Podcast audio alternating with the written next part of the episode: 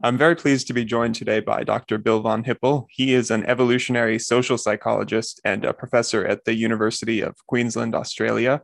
Bill is also the author of The Social Leap, a book which explores the evolution of human social intelligence, which we'll be talking about today. Bill, welcome to the Nature and Nurture podcast. Oh, thanks, Adam. It's nice to be here. Pleasure's all mine. Uh, so, The Social Leap, um, would be great to to provide a high level overview and then we could start talking about some of the details and how you came to write this book and all of that. Sure. So the idea behind the social leap is what was the big transition that that we went through um, in our evolution from basically a chimp-like creature to the human creatures that we are today. Mm-hmm. and the reason i call that a social leap is that it was a shift from the forest to the ground, so you could envision that something like a leap. But what made that leap successful was the sociality that we gained along the way, our increased cooperativeness, our increased tendency to care about each other, our increased capacity to work together. And so it was this social solution to this physical threat, the threat of predation on the savannah, that brought us to where we are today. And that's why I refer to that sort of jump from the trees to the savannah as a social leap. So was it in evolutionary terms genuinely a leap, or was it more like a crawl? And then we're just talking millions of years here, so it unfolds over a long span of time.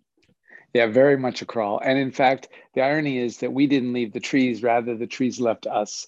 And uh-huh. so it was a 30 million year period of time whereby the upwelling on the East African plate, uh, Somalia, Kenya, Tanzania, Ethiopia, that slow increasing in in um, altitude led to the slow drying out of the rainforest until there essentially wasn't much left on the east side of the Rift Valley. Mm-hmm. And that process finished around six million years ago, which is when our ancestors were really finally and fully forced out of the trees. And then, as you say, it was millions of years before we increased mm-hmm. our sociality, before we went through these kinds of processes. Now, in, in evolutionary time, you could still think of that as a leap, but very much uh-huh. a crawl. Yeah. So you might have heard some skeptics of evolution and I'm the furthest thing from that.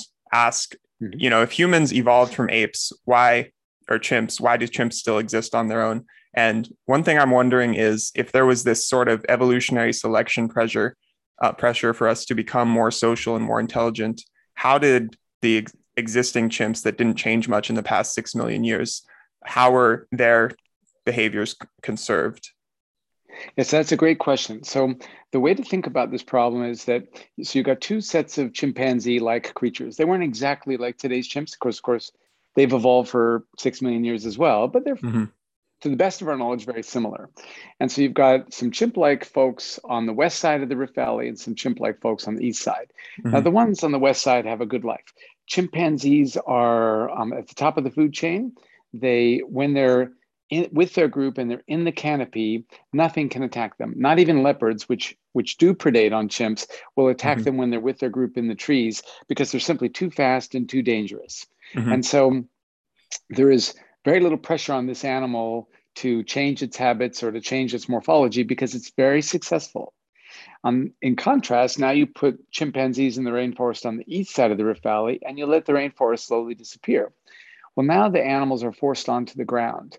Mm-hmm. We know a little bit about what chimpanzees do when they're on the ground because there is a group in Senegal that um, lives at the edge of the rainforest and spends a fair bit of time in open woodlands and out on the savannah. And mm-hmm. so we mm-hmm. can look at their behaviors and how they differ.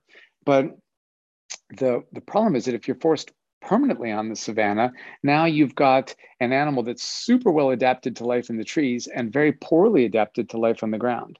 Mm-hmm. And so my bet is that if imagine you're sort of God of your own planet and you can just replay this over and over to see how it works out.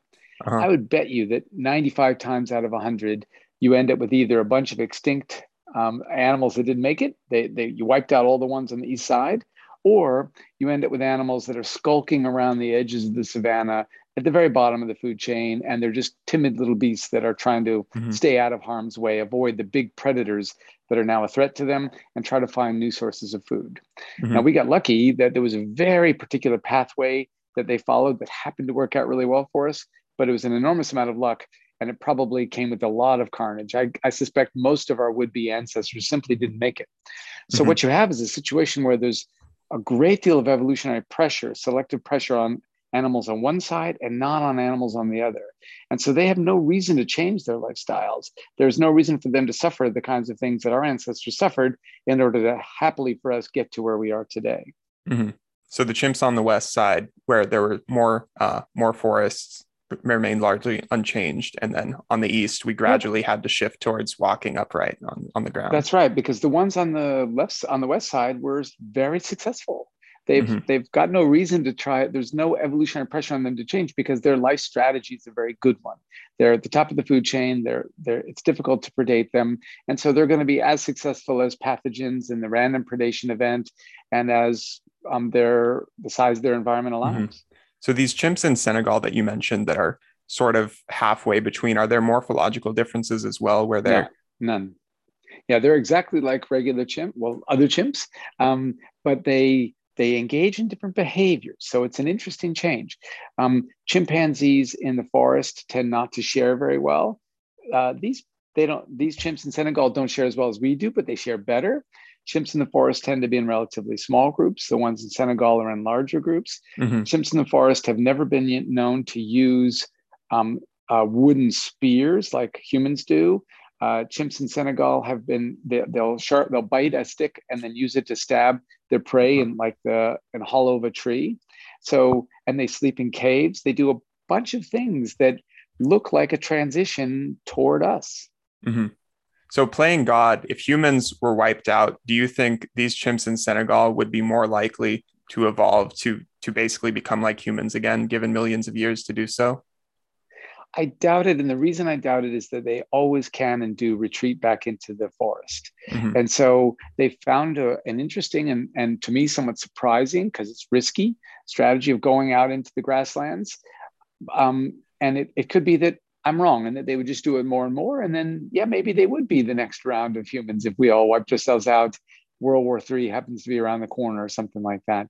Uh, but I don't think so. I think that we're not going to see the morphological changes that are necessary that led to us because there simply is an evolutionary pressure on them to do so. And because mm-hmm. they spend so much time back up in the trees, developing the kind of bipedalism that we have wouldn't be that useful for them. Mm-hmm. So, compared to humans, chimps aren't that intelligent and aren't as cooperative or as social, but compared to most other animals, they're highly intelligent and highly social. Is that right? That is right. And so, to give it an example, human beings are ha, are the only animal on the planet, to our knowledge, that have a fully developed theory of mind. Which means mm-hmm. that I know that the contents of your mind differ from the contents of my mind, and further, I know that I can um, in, influence the contents of your minds by telling you something true or untrue, and thereby planting the seeds of an idea in your head. Mm-hmm. Um, chimpanzees have a partial theory of mind. They, they get almost there, but because they're also less cooperative than us, and because their theory of mind is not quite as fully developed as our own, they've never once been shown to use it in the service of cooperation. They only have been shown to use it in service of competition. So mm-hmm. here's an example. If I'm the um, alpha chimp in my group, and I see you and another chimp who are a little bit of a threat to me because you're rising up in the ranks. If I see you two together a lot, when I see you together, I'll charge you because I mm-hmm. don't want you two to make an alliance to supplant me right? Uh-huh. And so that's pretty clever. It's an awareness that the two of you might be in cahoots and might be trying to overthrow me. And uh-huh. so that's some awareness that the contents of your mind might differ from my own.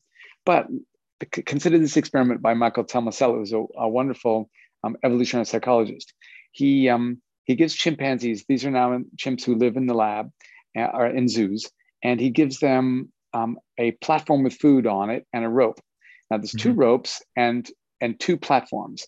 And, and you have to pull on both ropes because if only one rope is pulled, nothing happens.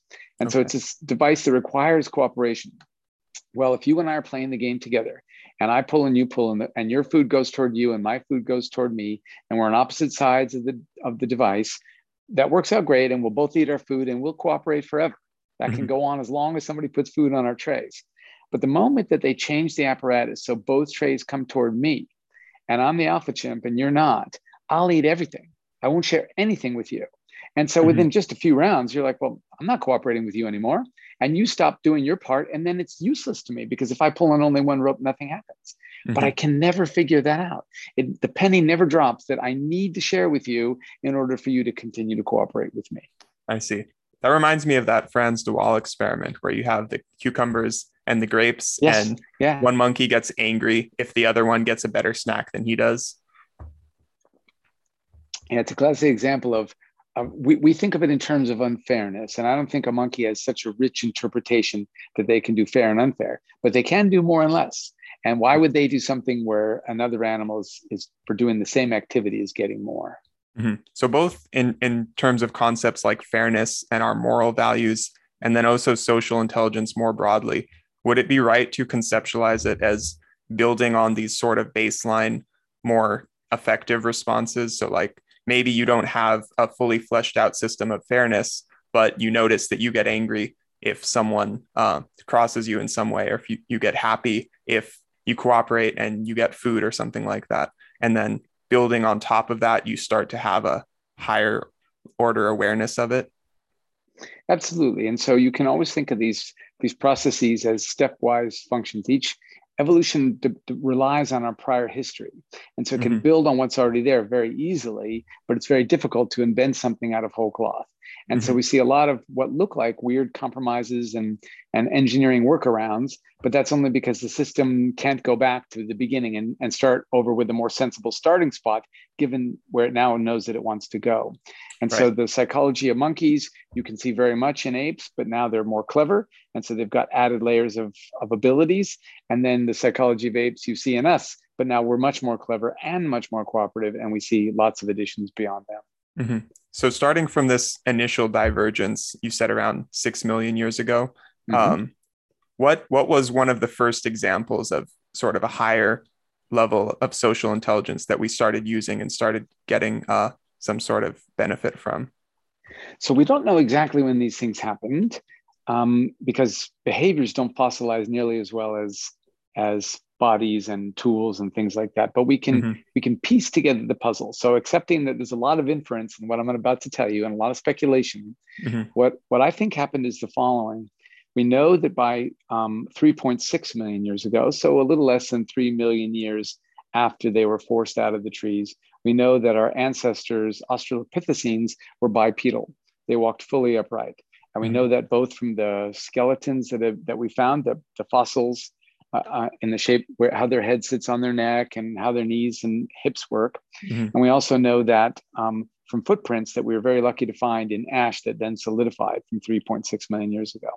So the prior to that, uh, chimpanzees they, they can't fully straighten their knees, they can't fully straighten their hips because they're not bipedal. They walk on all fours and they spend a lot of time in the trees. Mm-hmm. But what what these data tell us with Australopithecines is within two and a half, three million years, they had developed a fully upright stance. And we can talk about the reasons why they might have done that. Sure. That's a separate question. But for the moment, they had done that. And, and that coincidentally allowed them, just as a byproduct of bipedalism, it wasn't an evolved feature, but a byproduct that allowed them to create what we now regard as the most important military invention in all of history. And what that invention is, is the capacity to kill at a distance. Mm-hmm. And so when when you can only kill in person you know striking one to another there's no way for a large force of small individuals to defeat a, a small force of large individuals i mean imagine uh-huh. that you and i are out in the savannah and there's a lion there well it's going to attack us and so we want to kill uh-huh. it but we're going to be arguing like crazy about yeah. who goes first because we know whoever's first second third fourth and probably fifth is going to end up dead and in the mouth of that lion and maybe when it's busy mm-hmm. chewing on you and its mouth is full i'd have a chance to whack it on the head mm-hmm. so it's just, it's never going to happen. When the lion comes running at us, we're going to scatter, even if we know that one of us is going to die, because we're not nearly as fast as that lion is. We're still going to do it because I'm just hoping that I'm faster than you are, or that it goes after you instead of me. Mm-hmm. But once I we can kill at a distance, now we can defend ourselves before the lion ever gets to us. And what happened with bipedalism is that our we developed the capacity to rotate because our hips got longer and our shoulders became more laterally flexible. So did mm-hmm. our arms. And so all that allows highly effective throwing. When we think about throwing, we often think about just tossing a ball, but but actual throwing, throwing by hunter-gatherers and by skilled throwers, is a full body movement that creates enormous elastic energy across your tendons, ligaments, and muscles. So mm-hmm. that the very end of the throw is like the snapping of a rubber band. And that's why humans can throw way better than chimpanzees can, even though chimps are pound for pound stronger than we are. Mm-hmm. And we now we can see in Australopithecines their skeletal structure would have allowed not quite as good as we can, but highly effective throwing. And that seems to be the time at which we shifted from a fundamentally competitive animal, where other members of my group I'll occasionally work together with them, but by and large, I'm competing with them to get the things I want, to a fundamentally cooperative animal like us. Because now, for the first time in our history, if we just work together, then we're all safer. So uh-huh. I don't want to run away and hope it eats you. I want you to stick around, me to stick around, and both of us to throw stones because I can't drive it away by myself, but I can if there's enough of us that we can all work together. Right. Did these throwing adaptations happen purely as a byproduct, or did we do we also see over time like our arms start to differ in a certain way that's more adaptive for throwing at long distances? Yeah, so they would have initially been purely a byproduct. The rotational ability mm-hmm. of your waist, the lateral the our muscles are laterally oriented chimpanzees are vertically oriented because they're always going mm-hmm. up and down trees and we're not we're dealing with things side to side in our world rather than up and down and and that that shift from up and down to side to side facilitated throwing to a huge degree mm-hmm. but we know that australopithecines australopithecines were entirely bipedal and yet they still don't have quite the flexibility in their hand that we have they don't have quite mm-hmm. the flexibility and the ability and in in in the way their shoulders are attached, etc. Mm-hmm. And so my guess is that if the throwing hypothesis is correct, that in actual fact, that then furthered the development of certain features of us that were so important to protect ourselves. Uh-huh. Did human vision also get better as we started becoming long distance hunters? That's a great question. Um, I, I don't know. It's it's certainly very feasible, but the one thing about us as hunters is that we are um, we're, we're what is often referred to as persistence hunters. And mm-hmm. so, because we're bipedal and because we can sweat, we, we no longer have hair all over our body and therefore an, an inability to sweat. When we um, what we what we see hunter gatherers do is they'll chase down an animal that's way faster than they are. So let's say a gazelle. Mm-hmm. You know, if I go running after a gazelle, well, it's gone. I can't even see it. But if I just keep running, and if I'm a good tracker, I'll catch up to it, and I'll have to run again and I can run for hours and hours at a medium pace, whereas it can only run for a little while at a top pace. The end result is eventually I come upon that animal and it's so exhausted, it can't cool its body that uh-huh. it, it literally can't run away. And so a lot of people believe that part of the reason we're bipedal and part and a good part of the reason why we have no hair on our body anymore was to engage in this extensive persistence hunting, which in the end, vision wouldn't have been that important. It would have helped, but mm-hmm. you you need to be a good tracker and see where the animal's gone when you're looking at its footprints because it's over the horizon or around the corner and then you just keep running after it until you finally catch up to it mm-hmm. so that ties into why we initially became upright in the first place and i actually did a previous episode with a paleoanthropologist Jeremy DeSilva uh-huh. so listeners could check that out if they're interested in more depth but it basically boils down to once we came down from the trees it was more energy efficient right well yes and no um, whenever you get a big change, uh, a brain getting larger, going from walking on all fours to walking upright, there's mm-hmm. rarely a single cause. Right. And there's no question that, that he's right, that energy efficiency would have played a hugely important role, but it's not necessarily what got us to stand up in the first place. Mm-hmm. And so, my personal hypothesis, which I there's no evidence to support it, it's just what I believe happened, is that when um, when we first started walking upright, we know that we're somewhere between chimpanzee and Australopithecines. And mm-hmm. what, what that means is that we also know that we're an animal that lives entirely in the present. That animal cannot cast its mind forward and simulate the future. And mm-hmm. so there's there's um, for example the uh, the earliest stone tools, which are even more recent than this event, have never been carried any great distance from where they were quarried and made. And that mm-hmm. suggests that the animal didn't realize oh, I, I don't need them now. It didn't realize, well, I'm going to need them again tomorrow. It just tossed them away because they're of no use to it anymore in its current mm-hmm. mindset. And we know the same holds for chimpanzees and monkeys and, and lots and lots of other animals. So if you're trapped in the present and you can't say, gee, it'd be nice if I could carry things with me because mm-hmm. I might need them tomorrow. They, they can't think that. If you're trapped in the present, then why would you ever want to stand upright in the first place on the savannah? And I think the mm. answer to that question is that as soon as you get away from the trees, you're afraid because you're an animal that evolved to live in trees, and that's how you escape predators. And that uh-huh. fear, as you step out into the savannah, would have caused you to want a weapon in your hands right then and there. And so remember, they're already chimps before they do this, so they've got proper hands.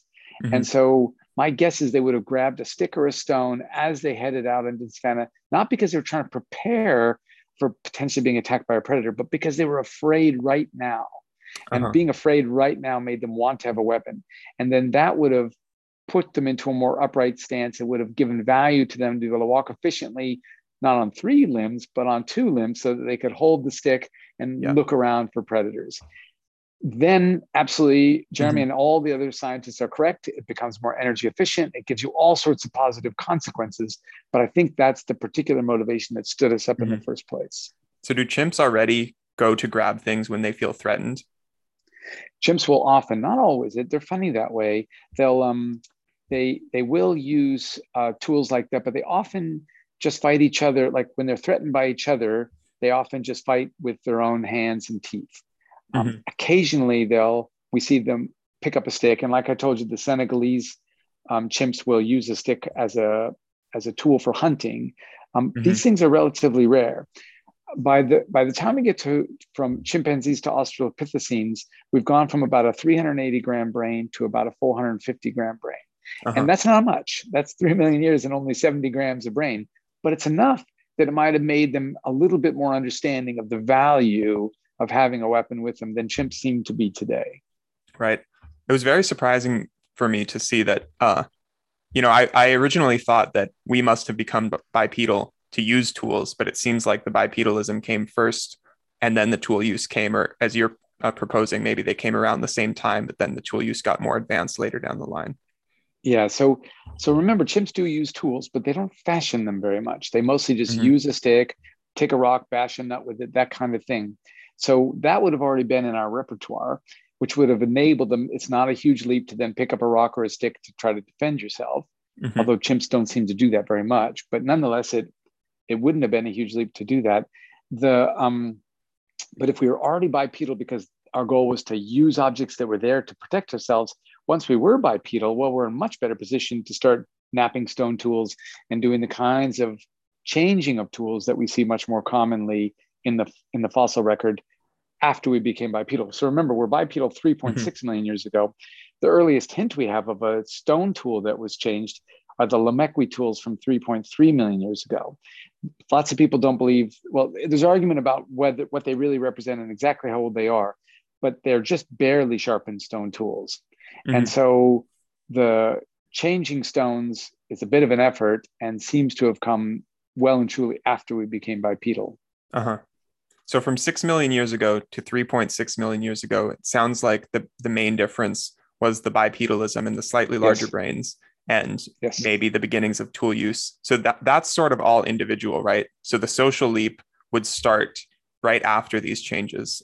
Yes, that's that's exactly right. So once we start shaping stone tools, um, once we're bipedal, now we're in a position potentially, hopefully. I mean, I don't know when it happened, I, and there's a lot of speculation, but my assumption is it's somewhere along the line, maybe the ten thousandth time or maybe the millionth time, that a bunch of mm-hmm. Australopithecines were crossing the open savanna and were attacked by leopards, hyenas, lions, maybe even saber-toothed tigers, because so saber-toothed cats, because they roamed East Africa at the time it occurred to all of them let's throw stones together or it just it so happened that it that they did it uh-huh. they all got scared and threw a rock and then they go wow that worked uh-huh. and uh-huh. then the ones who were doing that the ones who had that capacity and awareness uh, would have been way better placed to survive these kinds of attacks and so that proclivity would have would have then passed on yeah because the main question i had there was how would they communicate how would they get ready for the attack I have heard that yeah. chimps have various different calls for different types of predators. So maybe you have like a few different distinct sounds. And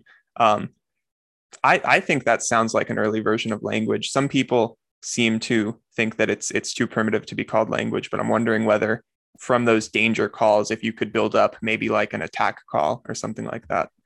Yeah, so we do have um, we have good evidence that monkeys and, and apes have numerous kinds of calls that mean different things. Mm-hmm. For example, monkeys will have a call for a threat from the sky like a hawk and a threat mm-hmm. from the ground like a snake. And they they understand each other's calls and they, they respond accordingly. Now that's clearly communication, but it's definitely not language. There's no flexibility there. You've got a few mm-hmm. sounds and they mean a certain thing. The advantage of this particular pathway, though, is that it's very difficult to, in, to initiate cooperation. You, mm-hmm. you have to have some kind of orienting event that gets everyone to agree, oh, let's cooperate. Now it does happen, and chimpanzees themselves will do that. They'll, they'll we don't quite understand how they do it, but they'll gather up the males in the group and they'll go on a on a patrol of their territory and attack mm-hmm. any other chimps that they find from other groups who are on the edges of their territory. So they can orient without something just of their own accord. We know they can do that. But it yeah. would have been a lot easier to orient if there was a threat from the outside. If somebody noticed it first and called it, and then we all pay all of our attention would be drawn to the threat because, of course, we none of us want to die. Mm-hmm. And once our attention is drawn to the threat, if we have the capacity to throw, that would have been a much more natural response. Uh huh. So that patrolling is a good example of a middle ground of how intentional is this or not because you know we could think if you have a human neighborhood watch everyone has probably had a discussion about who gets what shifts and what the goals are. And then if you have something like beavers building dams together, usually we don't seem to think they're thinking about it. We seem to say that it's programmed in their genes and they just enact out the behavior. So there, there's this sort of maybe it's like a gradient of things that are sort of just instinctual and then gradually they become more self aware. Do we see that evolve over time, like from more instinctual behaviors to more self-awareness? Absolutely. I, I, suspect that's exactly how it happened. And so this kind of orienting and this kind of increased cooperation was building on itself very very slowly over time. Mm-hmm. now it's it's my personal bet that language came much later because at this point in time you still need to communicate you need to ideally you don't want to notice the lion only when it's eating your neighbor. You want to notice the lion when it's at a distance and you want to draw everyone's attention to it. Mm-hmm. lots of animals can do that. And so communication would have gotten more and more sophisticated. But from my perspective you don't really need language until you start talking about things that aren't there. And mm-hmm. so if I want to point out a lion to you, all I got, I don't need to say a word. I can go, ah, and point, and you go, uh oh, lion uh-huh. over there, right? And you don't yeah. necessarily know it's a lion versus a hyena versus a leopard versus a saber tooth, but you don't really care either. All of those things want to eat you, they want to eat me, and we need to work together to stop it. But once we get, and this is fast forwarding, and so we can come back to this issue, but mm-hmm. once we get to Homo erectus, now we're at about 2 million years ago, but maybe they don't have this capacity till more like 1.7 million years ago we start to see an ability to think in in think about the future in ways that none of these other animals can. And then mm-hmm. once you can simulate the future it becomes a heck of a lot more difficult to, to communicate about it. You know if i want to mm-hmm. point a line to you i make a noise and i point. But if i want to tell you what i want to do tomorrow i can make noises and point all day and you're like what do you want about bill? And so it wouldn't have been until my mind expands a little bit and i can start imagining places where i'm not like let's go hunting over there or I start imagining times where I'm not. Gee, let's be, let's think about hunting tomorrow or doing something tomorrow, mm-hmm. uh, leaving, whatever it is we might do. That now there's enormous pressure on me for symbolic communication to somehow uh-huh. communicate something that you can neither see nor hear. And so there's lots of argument about this. None of us know the answer, but my personal, some people think it's about tool making. My mm-hmm. personal belief is that none of the pressure on us to actually develop language would have happened until Homo erectus. Uh huh. What would the different pressure be? So, so let's go back to Australopithecines. Mm-hmm. They now have this um, an orienting event. Something's attacking them. Remember, I'm only speculating that's when it happened. I don't know. Yeah. And so um, they would have had pressure on them that, that would have caused them to try to defend themselves. And then potentially, once they've done that enough times, they go, oh, you know, this doesn't, this isn't useful just for protection. It's also useful for hunting. If we mm-hmm. all go throw stones together, we can take down some pretty big animals. And so that's not a huge mental leap. And so once right. they cooperate enough in their defense, one can imagine some kind of sim- signal or something where they all head out in the morning and they, they bring their stone. Well, no, they couldn't, they couldn't bring their stone yet. I take that back. They couldn't think about the future, but they all head mm-hmm. out together. And when the opportunity arose, they could grab whatever's available and potentially use that to hunt. Uh-huh. Now, that's three and a half million years ago. We don't see uh, it, it's another two million years before we see any sign of the animal's ability, of, of our ancestors' ability to plan for the future. And what mm-hmm. we do see happening though around Australopithecines, remember, we've got three million years of evolution to get to them, and yeah. we've only gained 70 grams of brain. But mm-hmm. they're the inflection point.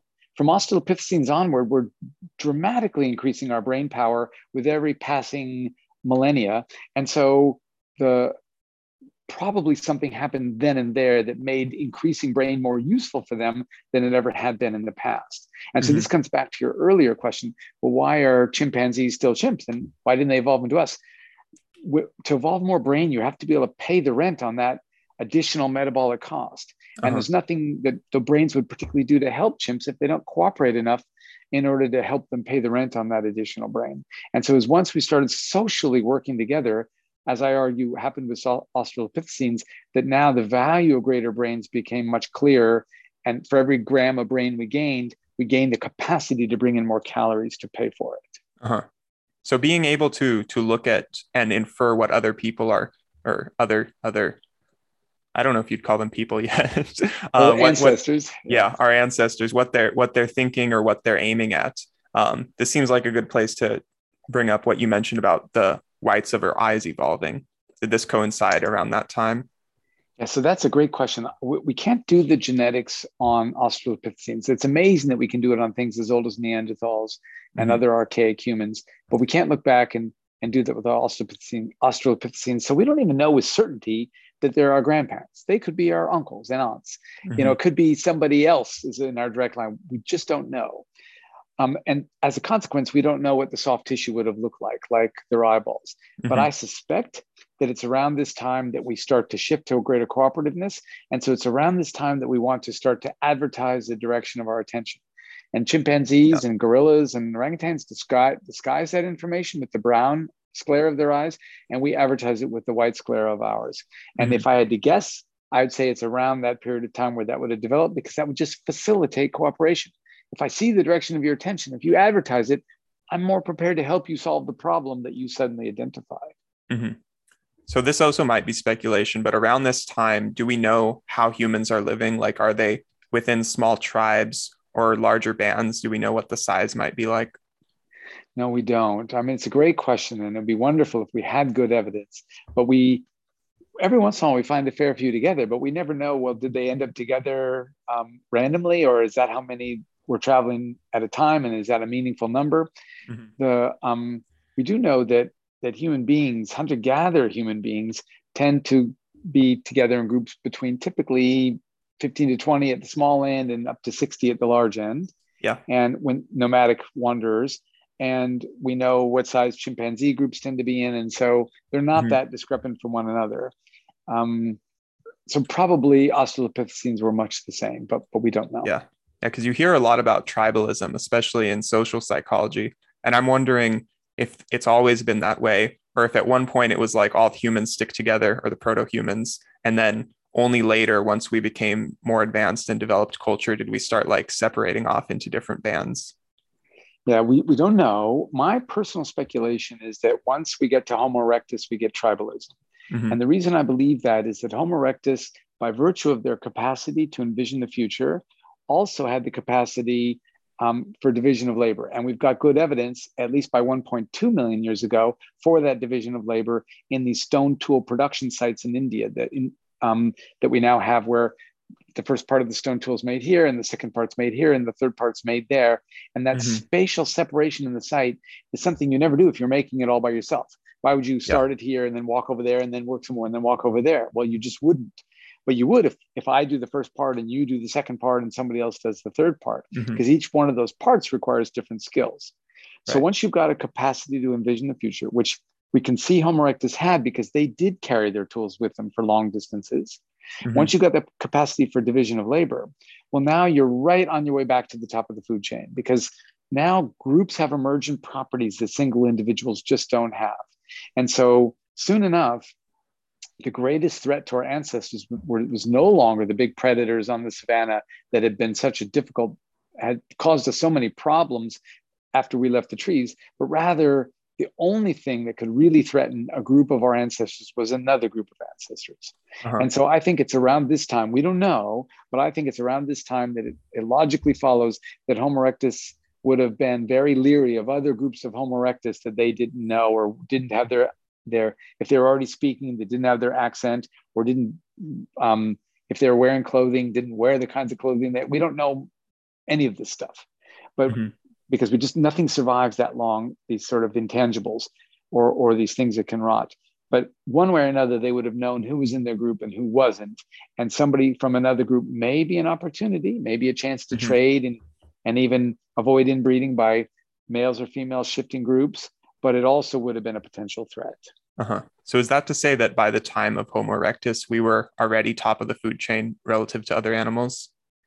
Well, lots of people disagree about this. I think that we were either there or very soon about to be there. Mm-hmm. Um, lots of people think that Homo erectus were just scavengers. I don't think so. There's too much evidence, well, not too much. There's a, there's some evidence of the of Homo erectus tools, for example, on the upper thighs of, of large animals. We can see cuts in the bones from their tools. Well, if you look at mm-hmm. animal kills, like uh, a lion kill, there's nothing left on the thigh. That's they, they eat the stomach and stuff first because that's super important for them to gain some semi-digested food from ungulates, which they, mm-hmm. they get like folic acid and stuff. But then they go immediately for the meaty thighs and areas like that. If you look at yeah. a at an animal kill on the savannah and you want food off it, you're eating stuff around the hoof. I mean, there's very little proper food left. Uh-huh. And so there'd be no reason for our ancestors to have stone tool cut marks on the upper thighs, which tells me that they were actually hunting these animals themselves. They were not just scavengers, which tells me that they were either already back at the top or well on their way. Yeah, that's a cool line of thinking. I, I wouldn't have thought of it, but it makes sense. I wouldn't have either. There's tons of really great um, paleoanthropologists and such mm-hmm. out there who are doing all the groundwork to make all this happen. So, what was the brain size difference between Australopithecus and Homo erectus? So, so you've got um, a chimp, remember 380 grams, and Australopithecines at about 450. Homo erectus is 960. So it's a mm-hmm. dramatic mm-hmm. change in the next million and a half to two million years. Uh-huh. Keeping in mind that Homo erectus is also a lot bigger than Australopithecines, and, and larger animals just tend to have larger brains anyway because their bodies are bigger. So it's their brains more more than doubled in size, but it doesn't really reflect more than doubling in, in probably usable additional brain power because of the increase in body size. Okay. So you get more or less that first doubling probably from hunting. And then around that time, around Homo erectus, is when we start to use fire and cooking food, right? And then that's where you get the second big brain jump. Is that right? Right, exactly. So so Richard Wrangham argued some time ago that Homo erectus must have been the ones who invented the, who learn the capacity to control fire. And his argument is based in part on their large brain size and in part on the fact that their ribs don't aim outward anymore, but rather are very flat. And flat ribs tell you that you have a relatively small gut. So if you look at the gut to brain ratio of a chimpanzee, for example, you've got a whole lot of gut. It's got this big stomach sticking out and not much brain. Mm-hmm. And the reason for that is that it's very hard to extract calories from food if you don't cook it first. It the food it takes forever to chew chimpanzees who have very, very strong jaws spend eight hours a day chewing their food. They just mm-hmm. sit there and chew and chew and chew endlessly to break it up enough so that their stomachs can digest it and their um, small intestine. Well, by the time you get to Homo erectus, there's no sign of that huge gut because the ribs are flatter, suggesting that there wasn't a big stomach sticking out underneath, and their brains are a lot larger. And mm-hmm. what Wrangham argued is therefore they must have learned the control of fire in order to have that big shift in their bodies. Right. We don't know that yet. The oldest evidence for the oldest decent evidence for control of fire is about a million years old, but mm-hmm. these things are very, very hard to find. Now we, it, it's very possible that Homo erectus were um, weren't able to control fire, but were able to take advantage of it when they found it, and so maybe they could keep uh-huh. it burning for a while, and so maybe they were sort of um, random's not quite the right word, but they were opportunistic fire users, and it wasn't really until we get farther down the line that we get to actual clear evidence of constant control of fire. We just don't know yet. But um, certainly by several hundred thousand years ago, we now have good evidence of lots and lots of sites where people are controlling and repeatedly using fire. And mm-hmm. that would have, as you say, it, fire helps you break down foods. And so it makes them, the nutrition is much more available to you. You don't need a huge yeah. gut if you're eating a cooked steak, whereas you need a bigger gut if you're eating a raw steak. Uh-huh. And was our diet mostly raw meat after the hunting advances, but before the using fire? Again, it's lots of people, there's, there's lots of debate about this. My guess is that meat played a relatively large role. Once we moved from Australopithecines onward, I think mm-hmm. meat played an increasingly important role because that's what would have supported that dramatic increase in brain size. Mm-hmm. In order to pay the rent on that big brain, you need to bring in lots of calories. And so once we started socially cooperating and our group started of emergent properties, well, we're going to hunt much more effectively. If I uh-huh. can imagine tomorrow I can say to you, you know, and, and I can communicate to some degree. Remember, there's now pressure on us for the development of language because I'm trying to communicate about things that we don't see. Mm-hmm. And so if I can find a way to communicate to you, maybe that you go on this side of the valley, I'll go on this side, and we'll roll stones down on the mastodons who come through. Suddenly, you and I are eating like kings because mm-hmm. there's an animal way bigger than the two of us that we have successfully killed, and now we can eat. And so, mm-hmm. my guess is that meat would have played a, a very important role in that acceleration of our brain size. Yeah. So, thus far, we've been talking primarily about survival and increases in brain size or intelligence, like with, with hunting or uh, with avoiding danger or with uh, cooperating to get food. What about other forms of social intelligence? Like, um, are you familiar with Geoffrey Miller's mating mind hypothesis? Mm-hmm. Mm-hmm. So that, yeah. Uh, go ahead. Go ahead. So that that says that one of the reasons we might have become more intelligent is because we were selecting for it uh, sexually. So, like, you desire a more intelligent partner, and that that might be a selective pressure. Look, I, I am familiar with it. Um, Geoffrey Miller is a brilliant guy. I, I disagree with him. And the main reason I disagree is that you still got to pay the rent. Mm-hmm. And so, yes, I might want a really intelligent partner because that's it's fun. It's a sign of good genes. We've got more genetic expression in the brain than we have anywhere else. There's mm-hmm. all sorts of reasons why I want that, but uh-huh. you have to have some way to be able to maintain that. And so I might also want that if I'm a zebra. But what good is it yeah. going to do for you to be super duper smart if you're a zebra? You got no hands, you can't make tools. You eat grass for a living, and there's only so much grass a, an animal can eat at one time before its stomach's full and now it has to digest. And so you've got no way to pay the rent on a big brain, whether I, as your partner, want it or not. Mm-hmm. Now, I'm sure Geoffrey's right that to some degree that played a role on the margins, but I don't think that's the primary driver. Mm-hmm. So, what about with handicap hypotheses like the peacock's tail, for example? Um, it wastes well, maybe not waste, but it invests a ton of energy in this big, beautiful tail that's also basically a hindrance to its survival. And it, on one hand, it still has to pay the rent, so it's it still has to justify this energy cost. But also, it seems like over the course of evolutionary history, it's been justified because the like the sexier peacocks are the ones that reproduce. Exactly. So here's a case where remember, growing a tail isn't easy, mm-hmm. um, but it's but it, it, takes a fair bit of energy to make that enormously long feather. But really, yeah. the cost of those feathers is not in the growing of them, but rather in the getting running away from tigers once you've got them. Uh-huh. And so, if I'm if you and I are peacocks and you've got the proper four foot long tail and I've got a two inch tail, and a and a tiger comes after us, you're going to be slowly struggling to get away, and I'm out of there. Mm-hmm. And so the big difference is not the energy cost in the production, but the fitness you'd have to demonstrate in order to survive with that enormous handicap which is why that why it's given that name in the first place. Yeah. Um, you know, Zahavi was the one who argued that this is attractive because it's an honest signal of quality. Mm-hmm. And so females are attracted to honest signals of quality. All sorts of animals have different honest signals. The peacock's tail is one of the most remarkable examples where it pays a huge price, but keeping in mind that most males of most species never reproduce. And so this is a way for females to decide on those few males who are going to reproduce. Even in our human ancestry, we have far more mothers than we have fathers. And so many, mm-hmm. many men, probably not most, but maybe as many as half, were completely left out of the mating game. If that's the case, then then anything that would cause half the men to be left out of the mating game is basically cost neutral because it was going to happen anyway. And this uh-huh. is just now becomes the key signal that determines who gets in and who gets out. Right. So most of the things we find attractive, like like muscles and intelligence um, and and symmetry and things like that, are signals of good fitness. Do we know of any mm-hmm. handicaps for humans that um, that we have been selected for? Well, um, people argue that testosterone, which is a key hormone that makes men so muscular and big, um, that, that testosterone has fitness costs because it seems to dampen some aspects of our immune system. Mm-hmm. If that's if that's really true, and I think the data are largely supportive of that hypothesis, but if that's really true, you could imagine that that's a handicap principle two.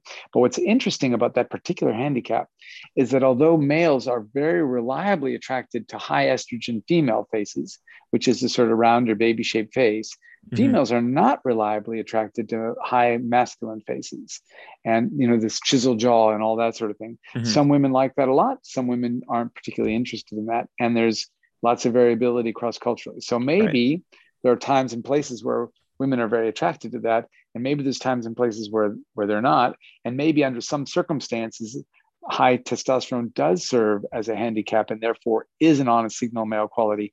But I think the data, mm-hmm. uh, the, the jury's out on that point. Right. It also changes with women's ovulatory cycles, right? Like if if they're ovulating, they're more attracted to like the rugged masculine look because it's good genes. But then uh, during the rest of the time, you're looking for like a more caring male that can support you and your your offspring. Yeah, the data is consistent with that. Now, the problem with most of the ovulatory data in the past is that it, it had women counting back in their cycle, and it, we now know that that's not a very good way to do it. It's not mm-hmm. it, it, it's it doesn't constrain enough, and there's differences between women. And so, when they do this work properly, you have to test the hormones as you're doing it, which is very expensive. And so, although it it the current data suggests exactly as you say that really waits to be seen if that effect proves to be robust and reliable. If I had to guess, mm-hmm. I would say that it too might be sensitive to context. And so, in uh-huh. some environments, ovulating women might well be attracted to more masculine faces, but in other environments, they may not. Uh-huh. So, on this sex topic, we know that humans are moderately sexually dimorphic, less so than chimps, um, and that we're we're pretty good pair bonders and mostly monogamous, but not completely. Was that something that we started off less monogamous, more like chimps, and then over time we became more pair bonding? And does that coincide sus- with any of the the other things we've been talking about? Yeah, I suspect so. I think that what happened there, a lot of speculation, but but what what I what I think the data suggests is that as we moved away from chimps, chimps are already pretty brainy, but there are lots of brawn. That's mm-hmm. how they live their life. As we move down the more brain, less brawn pathway, we become increasingly dependent as um, infants upon caregivers for an increasingly long period of time. And what you can see in any animal that's highly dependent on caregivers and difficult to feed is that you start to get pair bonding as a solution to somehow successfully bringing up the animal. Now, it's not always pair bonding, there's exceptions mm-hmm. to that rule. There's other ways to do it as well. But we see that, for example, in most bird species. They live up in nests, they can't fly yet. And as a consequence, it takes two parents bringing them food in order for them to survive. And most birds pair bond, and they look a lot like us. They're not quite 100% sexually faithful, but they do form long term social pair bonds whereby they work together to raise their young. Human mm-hmm. males don't put nearly as much effort into raising young as human females do, but we put way more effort into raising young than any of our other great apes. Mm-hmm. And so we've moved way down that that that um, path toward monogamy. And humans and hunter-gatherer humans, just like other humans, tend to be serially monogamous on average, where huh. we form long-term pair bonds and then they often dissolve after a period of time and then we reform them. Sometimes they last for a lifetime. And of course, there's exceptions where people are up to shenanigans. Sometimes they are allowed multiple partners at once, and sometimes they just do it secretly. Mm-hmm. Do you think that has anything to do with the selection for better social cognition, like whether it's evaluating your partner's needs or your child's needs? Once men become more pair bonding and caring, there's sort of this increased need for for social intelligence. Well, I think it was the the the social intelligence that started the, the, the social opportunities mm-hmm. that, that started with australopithecines that drove that started making us get smarter. And then these processes very much self-perpetuate. And so as you get smarter new opportunities emerge. And as you get these new opportunities there's new pressures on you to get smart.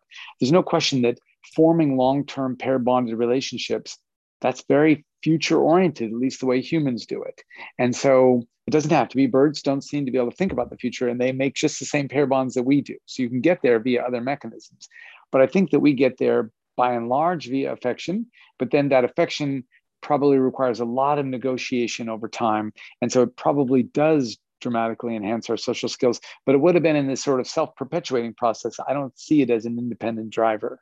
Mm-hmm. So from Homo erectus nearly 2 million years ago to now, we have we have these improvements in diet and maybe the ability to, to start using fire and cooking. We have sort of the snowball effect of social intelligence um, we have pair bonding and tool use. We have starting to plan and think for the future. Um, are there any other major things that we that we might have missed on for how we for what led from that to now in the last in the last million years or so? Yeah, so that big piece, that that last piece, which we you and I both hinted at and talked about briefly is our extraordinary communicative abilities. Mm-hmm. And so to be able to talk about things that that aren't in the here and now, to be able to express any idea that comes into my head gives humans an enormous advantage that no other animal has. And that advantage is that every other animal when the when an animal is born it has to learn everything it needs to know in its lifetime and uh-huh. there's no repository for that information and so it watches its mother and it watches other members of its groups and it just learns by direct observation.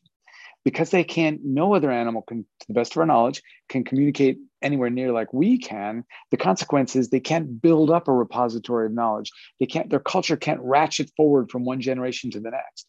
But ours does in an enormous way. Even before writing, there were oral story traditions in all human societies. And those oral story traditions told you how to live in the society where you were. They told you in the ecology in which you lived. They told you the things that you needed to do. And so humans just kept getting more and more effective simply mm-hmm. by virtue of the passage of time.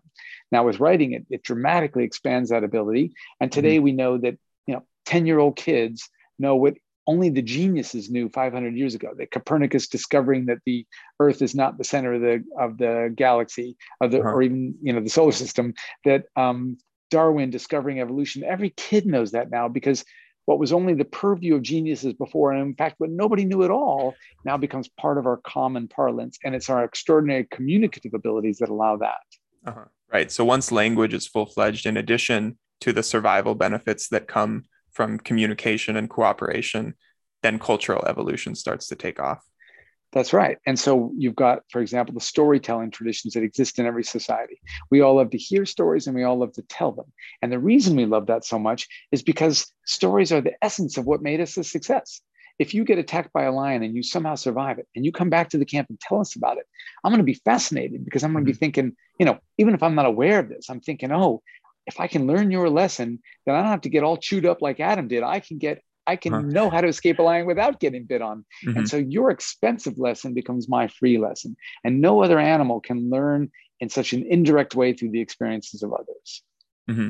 Do you uh, believe that these that these stories are sort of passed down in an archetypal form like there's there's sort of these constant patterns that exist throughout history and then we learn to pick up on those patterns I do think so. I think that it's a natural way for a story to be of use to others. And so what you've got is is a hero or or some sort of character, maybe an anti-hero, and then you've got some kind of conflict or difficulty that the person experiences, and then you've got some kind of resolution. And mm-hmm. stories, mm-hmm. most stories follow that pattern, and stories that do follow that pattern have enormous potential for learning because something went wrong in your life and then you figured out how to solve it and that's that could be super useful for me someday i don't know maybe i'll uh-huh. never encounter that problem but maybe i will and if i could store that away now if you have a story that doesn't follow that pattern uh, here's this happy guy. He stays happy in the middle of the story. He's happy at the end. Nothing's ever happened. We don't mm-hmm. find that story very interesting. That story's like, not told care? very much. Yeah uh-huh. there's not much to learn from that. Uh-huh. So that seems to relate to how our memory works because it's almost like you sort of ignore all the parts that stay constant and you focus on the the radical changes. Yeah the moving parts are much more interesting. Mm-hmm. wow. So many steps and layers on that six million year journey but i guess as you said six million years on an evolutionary time scale is still a very quick leap. Yeah the blink of an eye. And so it's in my mind it's it's a fascinating story. There's all sorts of rough parts. Agriculture is another example. The invention of agriculture is what allows you and i to have this conversation even though we're a great distance from one another because it wasn't mm-hmm. until we started to gather in larger groups we started to become specialists we started to invent things hunter gatherers invented a lot of very important things but they didn't have the capacity or the vault number of humans necessary to do the massive kind of invention that's happened since then but for early agriculturalists, it was a disaster. It introduced all sorts of new pandemics and diseases and things. It made the quality of their diet way worse. They got a lot shorter than their ancestors had been. It was only in the last generation that, mm-hmm. or last two generations, that we're as tall as hunter gatherers used to be. So there's all these stories along the way, or these events along the way. They were a momentary disaster, mm-hmm. and then eventually led to really great outcomes. Now, if somebody said to you, "Look, I want you to do it, make a living a new way," you and the next 100 generations are going to really suffer. But after that, it's going to be great. You, would say, mm-hmm. no, thank you, right? I'm not going to go down the toilet for 100 generations in the hopes that then things will get better. But that's right. exactly what happened, not only when we left the trees and when we invented agriculture, et cetera. And it probably happened many times. Right. So our future oriented thinking only seems to go so far. Exactly. We're, we did not evolve to care about 100 generations from now. We evolved to care about us today, tomorrow. Look, we're way better about caring about the future than chimpanzees are, who can barely care about 20 or 30 seconds. Mm-hmm. But but we we discount the future heavily because in our ancestral past, who knows if we're even still going to be alive? Like uh-huh. I can worry about 10 years from now, but maybe I'll have been I'll have died from parasites or maybe I'll have been eaten by a lion. I've really got to worry more about today. Uh-huh. Wow. So I guess I guess cultural evolution is what um what promotes those other types of thinking because once you get philosophy, you get ideas like, you know, um, wisdom is planting a tree whose uh, whose fruits you'll never see or something like that. Yeah, absolutely. It takes it it it takes a culture to want to do those things. Mm-hmm. And so the culture can can enable that by creating a government. And then the government can hire me to go out and plant trees along the side of a road that I'll never benefit from but I'll get paid to plant those trees, so I'll happily do mm-hmm. it. And so these are great cultural evolution, cultural innovations whereby humans come together and work in groups that are way larger than our ancestral groups ever were, and way more specialized, and making the world a much better place uh-huh. for everybody. Yeah, and I guess there's also a tie back into uh, natural selection as well, because it's like if these cultural strategies lead to basically more humans reproducing, then um, then our well our genes get passed down as well. That's right. And we end up with what we also call gene culture coevolution. Uh-huh. And fire is a good example. Once you invent that, it can change the genetics of your body. So you're you don't need big facial muscles anymore. You can spend more energy on brain rather than chewing. Mm-hmm. Um, uh, lactose intolerance. Once somebody in our ancestral past not that long ago starts drinking the milk of their cattle and they happen to create the lactase enzyme into adulthood, which was a waste of energy and nobody bothered to do that before then. But whoever did that it sweeps throughout the culture. Now that's an mm-hmm. incomplete mm-hmm. sweep because it wasn't long enough ago. Right. But if that had happened 20,000 years earlier, we would all be lactose tolerant because that's so valuable to be able to get that additional source of protein that it mm-hmm. served as a huge advantage. So again, culture gene coevolution. Yeah. This has been a very illuminating conversation. Bill, thank you so much for your time. Totally my pleasure, Adam. It was a lot of fun chatting with you. You as well.